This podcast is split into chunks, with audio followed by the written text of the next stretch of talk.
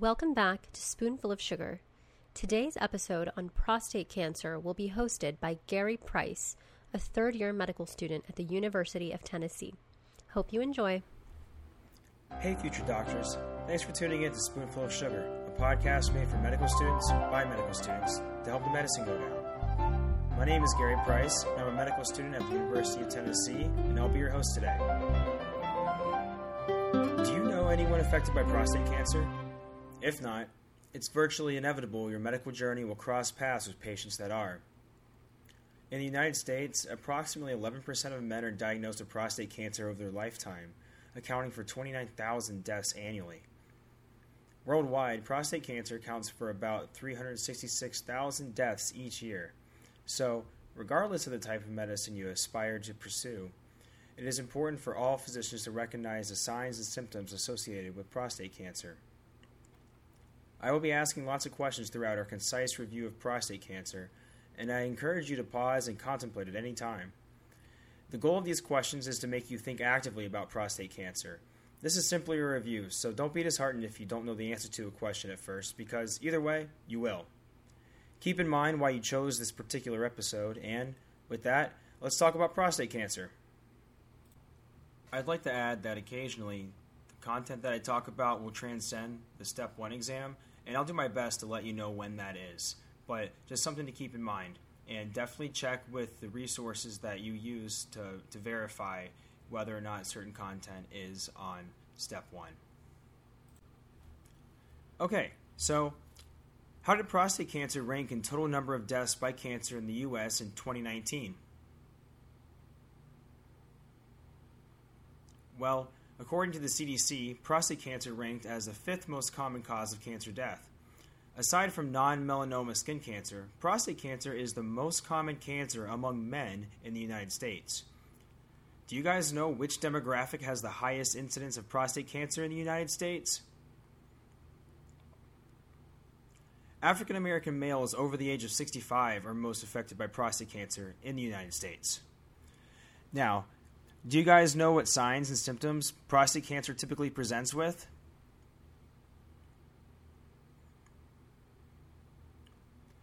Well, intrinsically, prostate cancer is typically asymptomatic, especially considering it is usually diagnosed in the local stage, otherwise known as, well, before it metastasizes.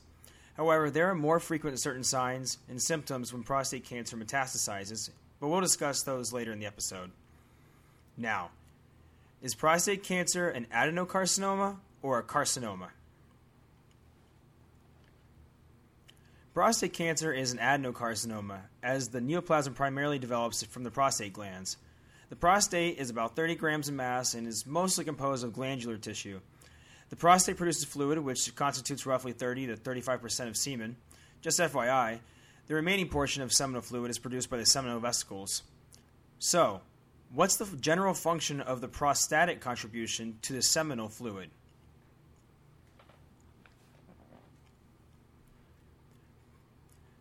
Prostatic fluid contains many enzymes, including prostate specific antigen, colloquially known as PSA, which is used controversially as a prostate marker. Some of these enzymes function to decrease the viscosity of the seminal fluid. Prostatic fluid also contains citric acid, making the fluid weakly acidic. The weakly acidic prostatic fluid buffers the weakly alkaline seminal vesicle fluid. However, the net pH is weakly alkaline, which ultimately allows sperm to survive longer in the acidic environment of the vagina. Do you guys know how the prostate gland is stimulated to perform these physiological functions? The prostate gland is stimulated by dihydrotestosterone, this will be important knowledge for when we discuss treatment for prostate cancer later in the episode.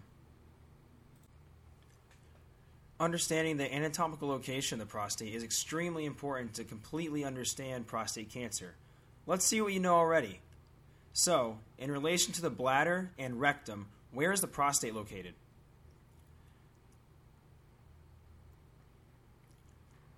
Prostate is located at the base of the penis, which is inferior to the bladder and anterior to the rectum. Do you guys know why this is important?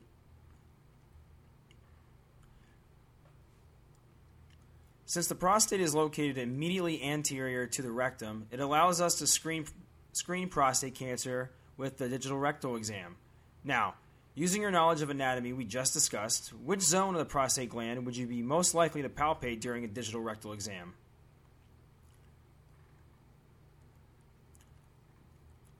Okay, so during a digital rectal exam, you'd be most likely to palpate the peripheral zone of the prostate gland, which is located in the posterior portion of the prostate. So, why is the peripheral zone of the prostate a significant prostatic landmark?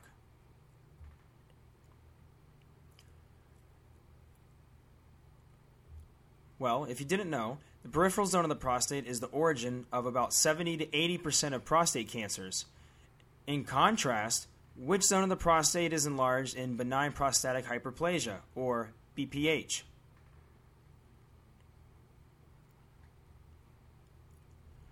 In BPH, the, per- the periurethral zone of the prostate undergoes hyperplasia. This is why urinary symptoms can present earlier in BPH compared to prostate adenocarcinoma. So, going back to, to the digital rectal exam, what findings might concern you for prostate adenocarcinoma?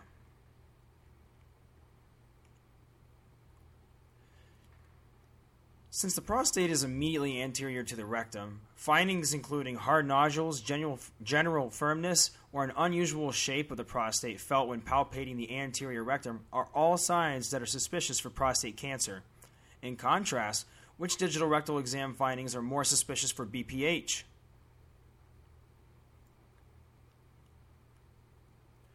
When palpating the anterior rectum, a smooth, rubbery, and regularly enlarged prostate is more suggestive of BPH. However, it's important to note that the digital, digital, rectal exam is regarded to have limited clinical utility with a positive predictive value of just 41%. Further, it is not currently recommended as a viable screening tool for prostate cancer when used alone or even in combination with any other screening method. I included the digital rectal exam in this episode for completeness sake, as, as it is likely for doctors in training to perform it at some point in their careers. So, now that we know that digital rectal exam is not currently accepted as a valuable screening method, do you guys know which screening method is recommended for detection of prostate cancer?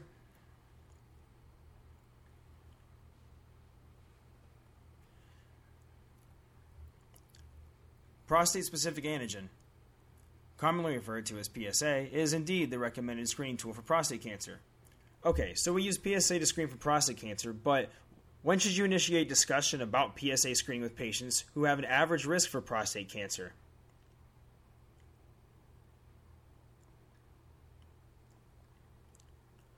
While the data suggests initiating discussion about PSA screening with men at 50 years of age may detect prostate cancer 5 to 10 years prior to clinical manifestations. Discussions about PSA screening should be initiated only if the patient has a life expectancy of at least 10 years. Now, let's talk about screening for patients who have an above average risk for prostate cancer. Do you guys know which genetic mutation is associated with an increased risk for prostate cancer?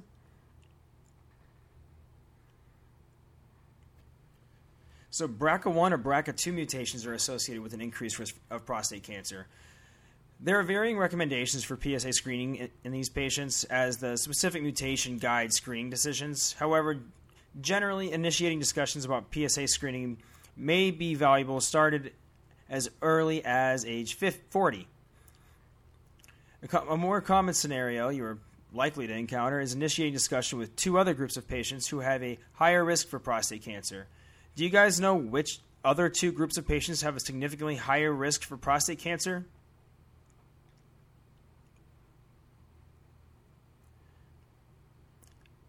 So these two groups would be African American men and men with a family history of prostate cancer, and specifically a first degree relative who was diagnosed before they were 65 years old.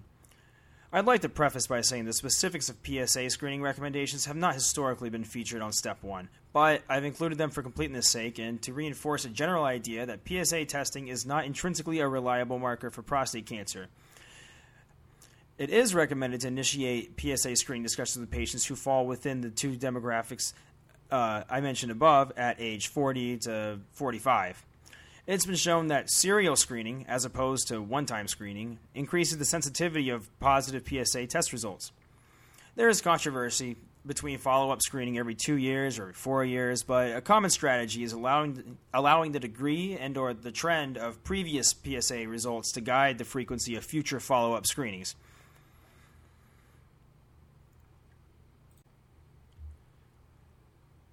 Now, do you guys know when to stop PSA screening in a particular patient? It's generally agreed that PSA screening is unnecessary for patients with a life expectancy less than 10 years.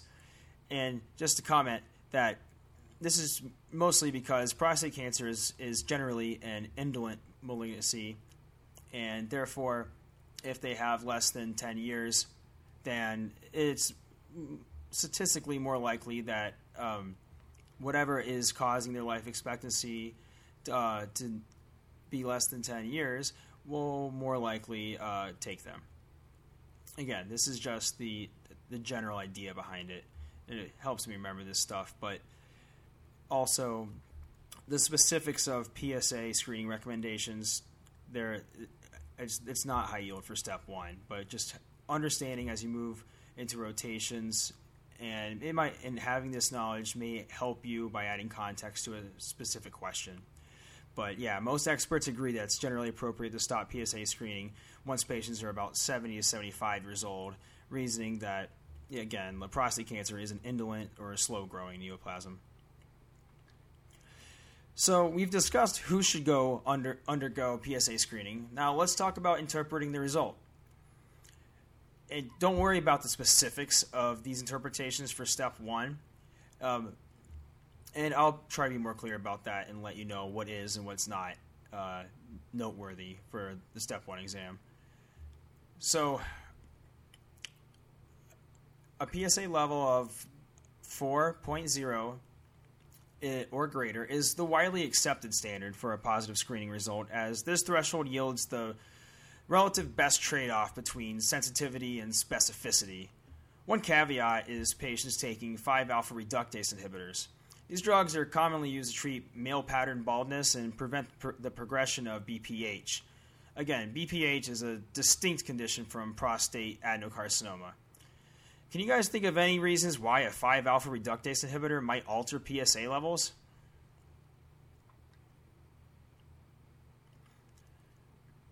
Recall from our normal prostate physiology discussion earlier that the prostate gland is stimulated by the hormone dihydrotestosterone. 5 alpha reductase is the enzyme that catalyzes the conversion of testosterone to dihydrotestosterone. So, de- decreasing dihydrotestosterone production results in less prostate growth, less PSA production, and less prostatic fluid secretions. Therefore, to interpret the PSA screening results in a patient taking a 5 alpha reductase inhibitor, regardless of the dose, you must first determine how long the patient's been taking it. So, specific calculations for PSA screening interpretations almost certainly will not be on your step 1 exam. However, it is at least important to appreciate how treatment how treatment for other androgen relevant diseases may alter the interpretation of a patient's PSA level. So, if a patient's been taking a 5 alpha reductase inhibitor for two years or less, providers, typic, providers should multiply the patient's raw PSA level by two. If the patient has been taking the medication longer than two years, you'd multiply by 2.5. Considering male pattern, male pattern hair loss, BPH, and prostate adenocarcinoma share much of the same demographic, it is crucial to know your patient's histories and confirm which medications they've been taking in order to make appropriate clinical decisions. There are a few other classes of drugs that have been shown to alter PSA levels. Can you guys think of any of these drug classes?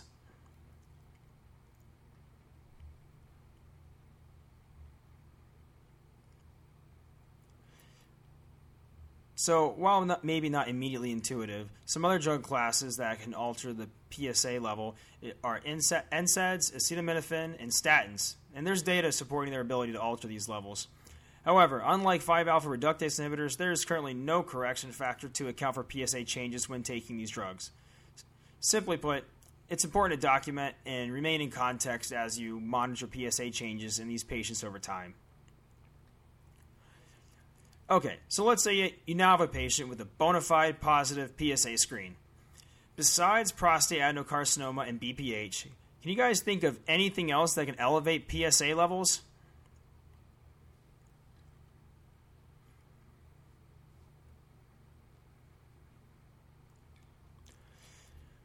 Other causes of an elevated PSA include acute and chronic prostate inflammation or prostatitis, which can occur in the presence or the absence of infection. Perineal trauma is another one, that's including trauma from a, a digital rectal exam or sexual activity, and also recent ejaculation within 48 to 72 hours of testing can also alter PSA levels, although this is noted to only be a slight increase.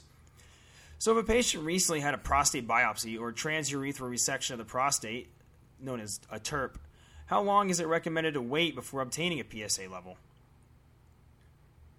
Well, the data show waiting at least six weeks after one of these procedures is necessary to obtain a reliable PSA test result. As you've likely put together by now, PSA testing is not a perfect system and lacks specificity. Therefore, sufficiently interpreting PSA levels requires an appreciation of each patient's complete context. There's another type of PSA test that helps precipitate prostate cancer from other causes of an elevated total PSA. This is the serum free and bound PSA test that determines the ratio of free PSA to PSA that's bound to proteins. Do you guys know if it's an increased or decreased free PSA to bound PSA ratio, that would suggest prostate cancer. A decreased free PSA to bound PSA ratio is associated with prostate cancer. There is no standardized cutoff value that would starkly distinguish prostate cancer. However, the free PSA to bound PSA ratio is an analog or continuous measurement that increases or decreases the likelihood of prostate cancer in proportion to how low or high the ratio is. Since there's not a standardized cutoff value for the free PSA to bound PSA ratio, it is important to use proper clinical judgment when deciding to favor sensitivity versus specificity in each individual patient. If using this if using this test in a patient with a normal PSA, a normal total PSA value, do you guys think the free PSA to bound PSA ratio would more so increase the sensitivity or specificity of cancer detection in this patient?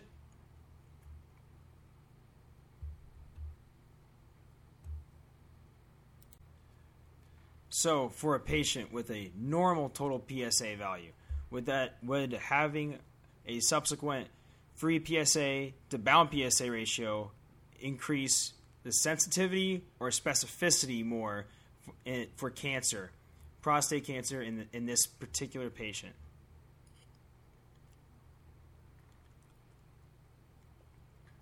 So, in patients with a normal PSA value, the free PSA to bound PSA ratio would more so increase the sensitivity of cancer detection. Okay, so does testing with an increased sensitivity function to rule diseases in or rule them out?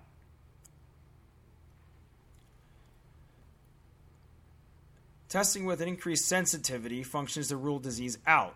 For example, if a patient has a normal, therefore negative, total PSA level and a normal or increased free PSA to bound PSA ratio. Remember, because a decreased ratio it, more likely suggests prostate cancer. Then we would be more we would be more able to confidently rule out prostate cancer in that patient. So a mental shortcut you can use is the mnemonic SNOUT and SPIN which means that highly sensitive testing rules disease out and highly specific testing rules disease in. Snout and spin. Now, what type of total PSA result would create a context where the free PSA to bound PSA test would actually increase the specificity of testing?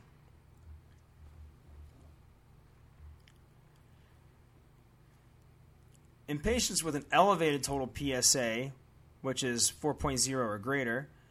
Following up with a serum free PSA to bound PSA ratio would increase the specificity of cancer detection. Recall there are several ca- causes of an elevated total PSA test, while a decreased free PSA to bound PSA ratio is more specific to prostate cancer. Therefore, an elevated total PSA level complemented by a decreased free PSA to bound PSA ratio allows us to more confidently rule prostate cancer in for the patient's differential diagnosis. To close on lab screening and testing for prostate cancer, hopefully you can now see that clinical acumen in this context requires understanding of how each test alters the likelihood of disease in each patient. There's certainly room for improvement in the detection of prostate cancer, but just a little FYI Novel tests, such as the Percent Pro PSA, are being developed by researchers and, are, and is being evaluated by the FBA, FDA. For now, there are three broad indications to refer patients to urology for further assessment of abnormal prostate related findings. Now, you're unlikely to be asked about this on step one, but you guys know or can make an educated guess on what these three broad indications would be?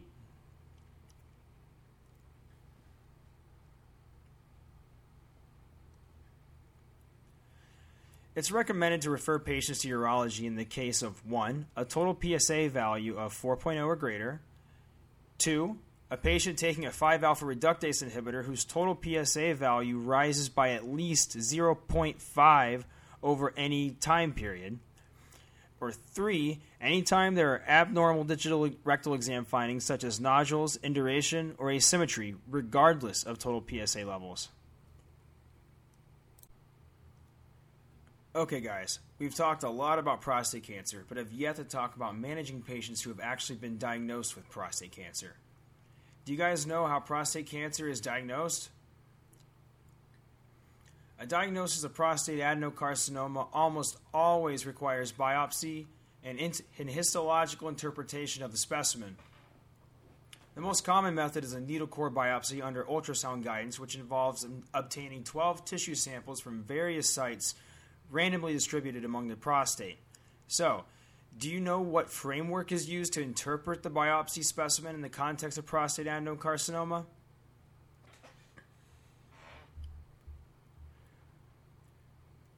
When cancer is present, it requires it, re, it is required to be graded immediately using the Gleason grading system. It's not sufficient for the pathology report to merely confirm the presence or absence of prostate adenocarcinoma there are two acceptable potential results of a prostate biopsy for prostate adenocarcinoma. There's either no adenocarcinoma detected or a Gleason score which grades the tumor. The Gleason score is based on the architectural features, growth patterns, and degree of differentiation of prostate cancer cells. Do you guys know the range of potential scores determined by the Gleason grading system for one particular sample of tissue?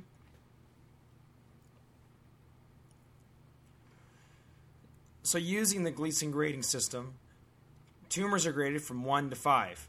A grade of 1 represents prostate cancer cells being the most differentiated, while a grade of 5 represents the least differentiation. Now, let's take a step further in understanding the Gleason score. Remember, the most common method to biopsy a prostate for suspected adenocarcinoma is to take a 12 tissues is to take 12 tissue samples among the entire prostate. The final Gleason score involves adding the two most prevalent differentiation patterns. The most prevalent grading pattern is called the primary grade, and the second most prevalent is the secondary grade. I wouldn't worry too much about this for step one, but allow me to quickly illustrate how the Gleason score is determined. Recall that each individual site is graded between 1 and 5, and typically 12 samples of prostate tissue are, is take, are taken. Now, let's say you have you've been given six given six of these tissue samples a grade of three. Three of the samples were grade four. Two samples were grade five. And one sample, let's say, was grade one. From this biopsy specimen, which two grades will we use to calculate the Gleason score?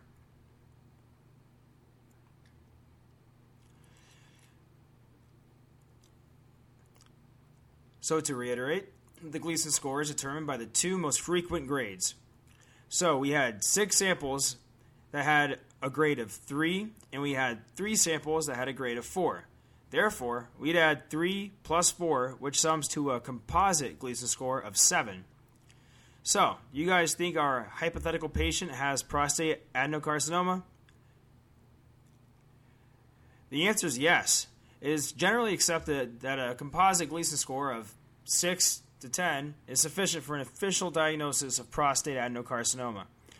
Pathologists generally do not diagnose prostate cancer in patients with Gleason scores of 2 to 5. Therefore, you should remember that a composite Gleason score of 6 to 10 is virtually always required to diagnose a patient with, with prostate adenocarcinoma. Now, th- this is unlikely to be on step 1. But something to keep in mind is there are significant differences in patients sharing the same combined Gleason score. For example, Our hypothetical patient received a primary grade, again, that's the most frequent grade, of 3, and a secondary grade, which again is the second most frequent grade, of 4. So a primary grade of 3 and a secondary grade of 4. If these were reversed, and the patient instead had 6 samples of grade 4 and 3 samples of grade 3, do you think their clinical outcome would be significantly different? Actually, yes. The Gleason score of 7 is divided into grade group 2 and grade group 3. Our original hy- hypothetical patient with a primary grade of 3 and secondary grade of 4 would fall under grade group 2. However, if the patient had a primary grade of 4 and a secondary grade of 3, they would fall under grade group 3. It's important to make this distinction as data show that patients categorized as Gleason score 7 grade group 3 have statistically significant worse clinical outcomes when compared to grade group 2. Again, eh, I don't eh, I would not expect this to be on step 1, but something to, to keep in mind, especially moving forward in your training. Hopefully now you have more of an appreciation for how prostate cancer is graded. Next, let's talk about staging.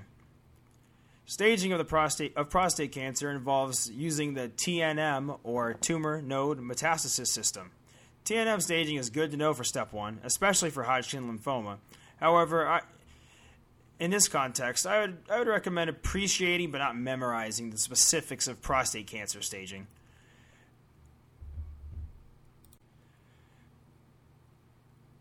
So there are two categories of tumor staging. That's clinical T staging and pathologic T staging. Do you guys know what the most salient difference is between these two types of tumor staging? Well, in clinical staging, the patient still has their prostate. In pathologic staging, the patient's prostate has been removed, which allows for more accurate evaluation. Now, let's start with clinical tumor staging. What methods do you guys think are used for clinical tumor staging?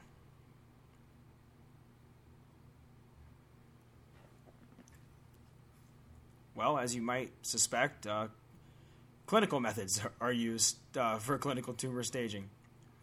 So, clinical tumor staging is based on the results of the digital rectal exam, the transrectal ultrasound guided biopsy findings, and sometimes imaging studies.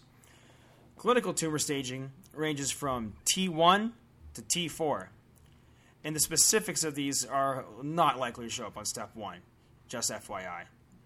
But in T1, Lesions are not palpable. In T2, lesions are palpable, but they appear to be confined to the prostate. In T3, lesions extend through the prostatic capsule. In T4, tumors are fixed to or invade adjacent structures. There are substages for each tumor stage, so I, I'd encourage you to look further into those if, if you're interested. Clinical tumor staging is necessary when planning initial treatment However, clinical tumor staging has been shown to have potential for underestimating the extent of disease. On the other hand, pathologic tumor staging is a more accurate method and ranges from T2 to T4. And in pathologic tumor staging, T2 lesions are defined as being confined to the prostate, while T- T3 lesions have extended beyond the prostate, and T4 lesions are fixed or have invasion of adjacent structures other than the seminal vesicles. Okay, so moving on, nodes, node or N staging is simpler in structure. Both clinical and pathologic N staging results in one of three possibilities. If the regional lymph nodes have not been assessed, the N stage is NX.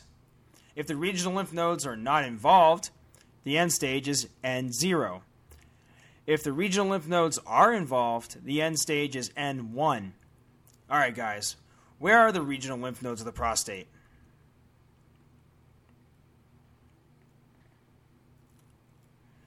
So, the regional lymph nodes of the prostate are the nodes of the true pelvis located below the bifurcation of the common iliac arteries. Lymph node involvement outside the true pelvis is, that's generally considered distant metastases. So, lastly, metastasis or M staging is classified as either M0, which is the absence of distant metastases, or M1, in which dis- distant metastases are present. M1 is subdivided based on location of the metastases, but that is all the detail I'm going to go in here. Now, if a patient is being staged for prostate cancer and it is known they have involvement of the superficial and deep inguinal lymph nodes, how would you guys broadly classify the M stage of this patient?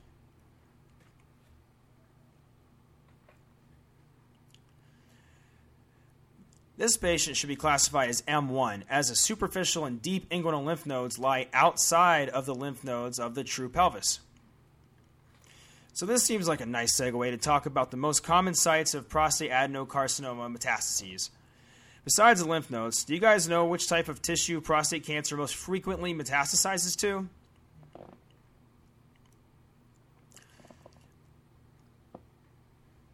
Prostate cancer most frequently metastasizes to bone, particularly the pelvis and lumbar spine. Okay, so once prostate cancer has metastasized to bone, what do we expect? Blastic or lytic lesions on imaging? Prostate cancer characteristically causes blastic bone lesions, and I think that is important to know for step one. What other metastatic cancer can create blastic bone lesions? So, actually, breast cancer, when metastasized to bone, is known to cause blastic bone lesions. Generally, virtually all other cancers are considered to cause lytic bone lesions. Therefore, the presence of blastic bone lesions really helps narrow down the differential diagnosis. So, what serum lab value would you guys expect to be elevated in a patient with blastic bone lesions?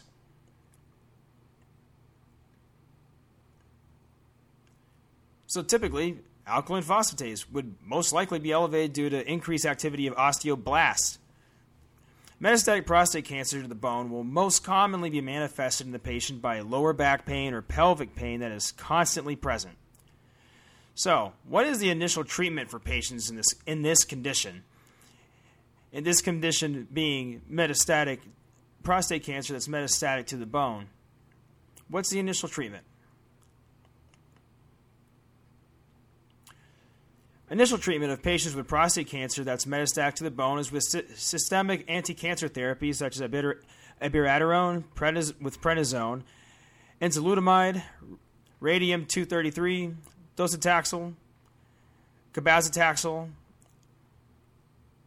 and, meta- and, and. Now, all these medications have been shown to reduce bone pain in patients with prostate cancer if the systemic anti cancer therapy fails to control your patient's bone pain, what's the next treatment of choice? Well, if systemic therapy fails, then external beam radiation therapy is your next treatment of choice. We've discussed treating bone pain associated with metastatic prostate cancer, but let's widen the scope and discuss how prostate cancer is treated generally. Now, this is unlikely relevant for step one, but do you guys know what Gleason score and total PSA level indicates prompt discussion of interventional treatment with the patient?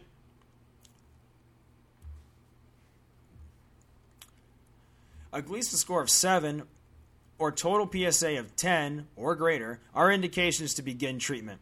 Please note that a tumor stage of T2B to T2C also indicates recommendation for treatment initiation but we didn't cover that level of detail earlier to remain with the goals of this episode. Now, do you guys know what is recommended to treat these patients with?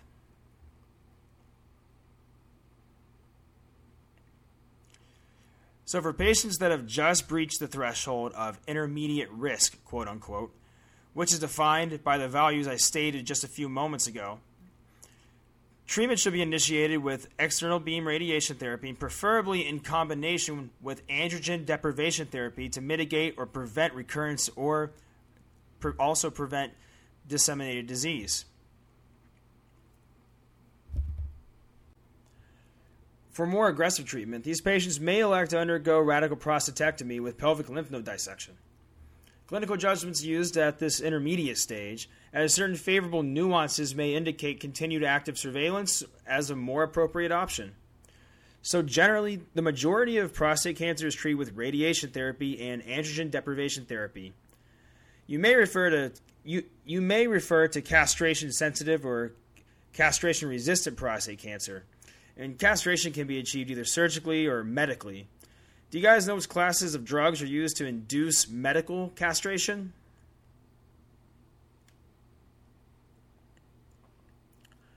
Medical castration can be induced with gonadotropin releasing hormone agonists such as leuprolide or, or uh, gonadotropin releasing hormone antagonists such as degarelix or relugolix.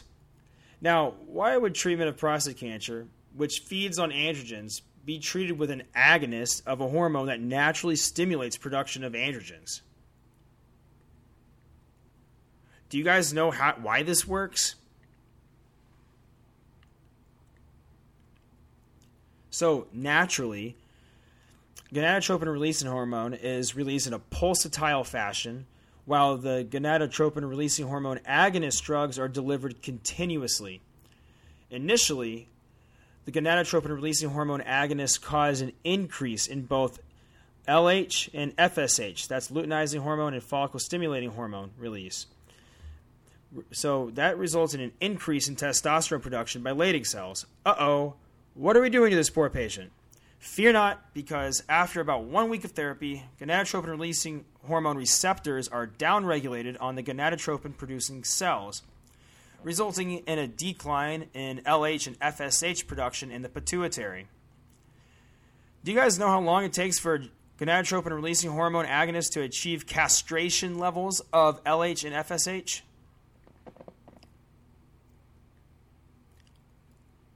Castration levels of LH and FSH are usually achieved within three to four weeks.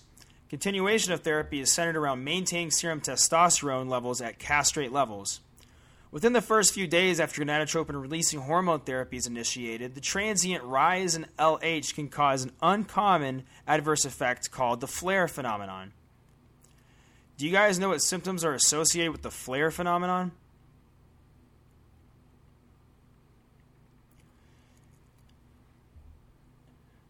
So, the initial rise in LH, therefore testosterone, can transiently exacerbate prostate cancer growth. It can present as bone pain, bladder obstruction, or generally any other symptom caused by prostate cancer. You guys know how to prevent this flare phenomenon?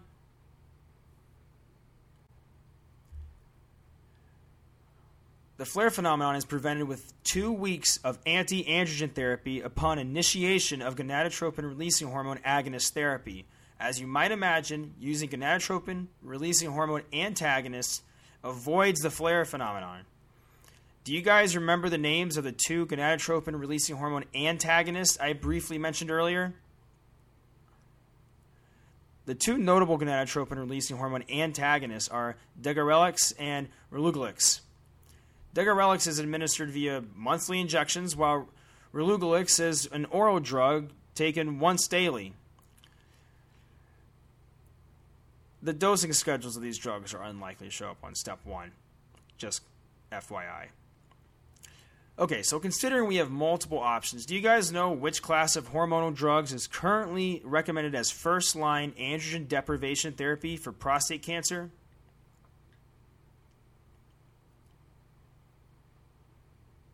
So, gonadotropin releasing hormone agonists, such as leuprolide, are generally considered first line, while relugolix and degarelix are considered alternatives depending on cost, compliance, availability, and insurance coverage. Androgen deprivation therapy should be initiated promptly in the presence of symptomatic metastases of prostate cancer.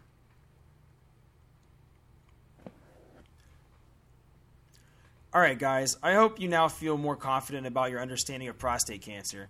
Thank you for hanging in there with me. I'd like to close with a few questions and take home points to make sure you retain this information and get the most out of your time spent with me today.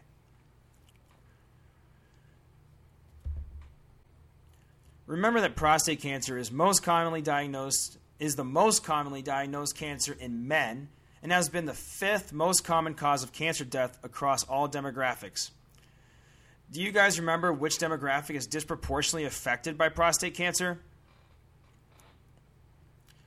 That's right, African American males, especially age 65 and older, are disproportionately diagnosed with prostate cancer. Screening for prostate cancer typically begins around age 50, but providers should initiate discussion about prostate cancer screening as early as age 40 with African American patients and patients with a first degree family history of prostate cancer. And do you guys remember what, what method is used to screen for prostate cancer?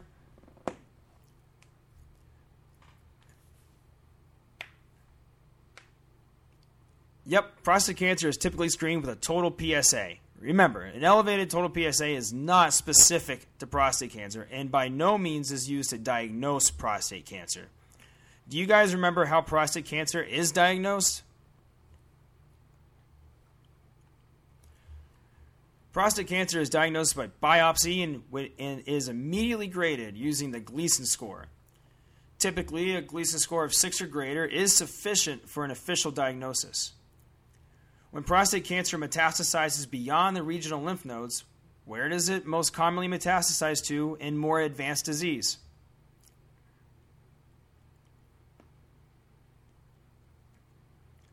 It's very important to appreciate that prostate cancer tends to metastasize to bone, particularly the lumbar spine and pelvis, where it characteristically produces blastic bone lesions. And I, am not sure if that's high yield, but I think, but that is something very important to know, and it can help you really narrow down your differential, and virtually just by the demographic of the patient. So, blastic bone lesions. Think first, especially in the male. Think prostate cancer, and it has been shown that certain that breast cancer can cause blastic bone lesions as well. However, this would be unlikely, in a, in a relatively unlikely in a male. When this happens, patients will report the bone pain, and it's, it's virtually constant in timing and severity and independent of physical activity. So, being independent of physical activity is also helpful to know when answering questions. I want to emphasize that prostate cancer bone metastases create blastic bone lesions. Really, guys, I'm serious. Since, again, most other cancers with bone metastases, metastases create lytic bone lesions and these and when you're looking at imaging especially so like for example an x-ray a blastic bone lesion will appear as like a focal hyperdense lesion while a lytic bone lesion would create a hypodense focal lesion. One important differential diagnosis that personally came to mind is um, multiple myeloma. So typically shares has a lot of overlap in the in the demographics of uh, multiple myeloma and prostate cancer, but uh, multiple myeloma presents with lytic bone lesions, while prostate cancer has the blastic bone lesions. And also in multiple myeloma, you would look for, for other findings such as hypercal- hypercalcemia and and renal involvement or renal failure, possibly height reduction, and uh, very importantly, anemia. Now, the anemia in multiple my- myeloma, it, it, may be due to decreased bone marrow from these lytic lesions, or de- and and or decreased uh, erythropoietin production from the renal involvement slash renal failure in patients with multiple myeloma. So that, that's a it's a good way to distinguish the the two diseases, and it's important to know because it's likely that you'll be asked to make a diagnosis ba- based on some of these features in um, in a patient with uh, low back pain and fits the demographic for both of these uh, diseases. Okay, so moving forward with the recap now. I won't talk about bones much more, if at all, I promise. but remember that prostate cancer can be treated with surgery, radiation, or with medications that alter the androgenic axis. Now, which androgen primarily stimulates the prostate?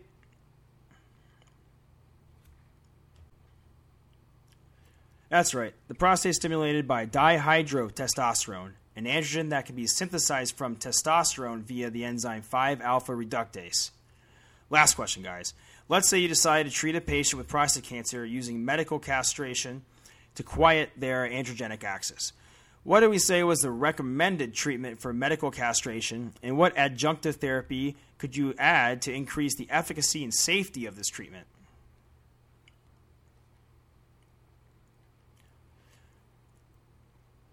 You got it. For medical castration, a gonadotropin releasing hormone agonist, such as leuprolide, is used, and a gonadotropin releasing hormone antagonist, such as degarelix or relugolix, is recommended as an adjunct for the first two weeks to prevent or mitigate an acute exacerbation of prostate cancer. A major difference between gonadotropin releasing hormone agonist therapy and normal physiologic gonadotropin releasing hormone release is that the agonist therapy involves continuous stimulation of the anterior pituitary, which downregulates gonadotropin releasing hormone receptors over time. In contrast, in normal physiology, gonadotropin releasing hormone is released in a pulsatile fashion, which does not typically downregulate gonadotropin releasing hormone receptors. It's critical to remember this distinction. So, these are the take home points you should absolutely understand for step one. Remember that we're all in this together. Let's, let's all take care of ourselves and each other as we prepare to take care of our patients. Whenever you have an SOS moment, Spoonful of Sugar is always here to help the medicine go down. If you found this episode helpful, please consider subscribing to our podcast. If you have any questions, comments, or concerns, visit our website at spoonfulofsugar.org and post them under the link for this episode. Take care, and thank you for listening to this episode of Spoonful of Sugar.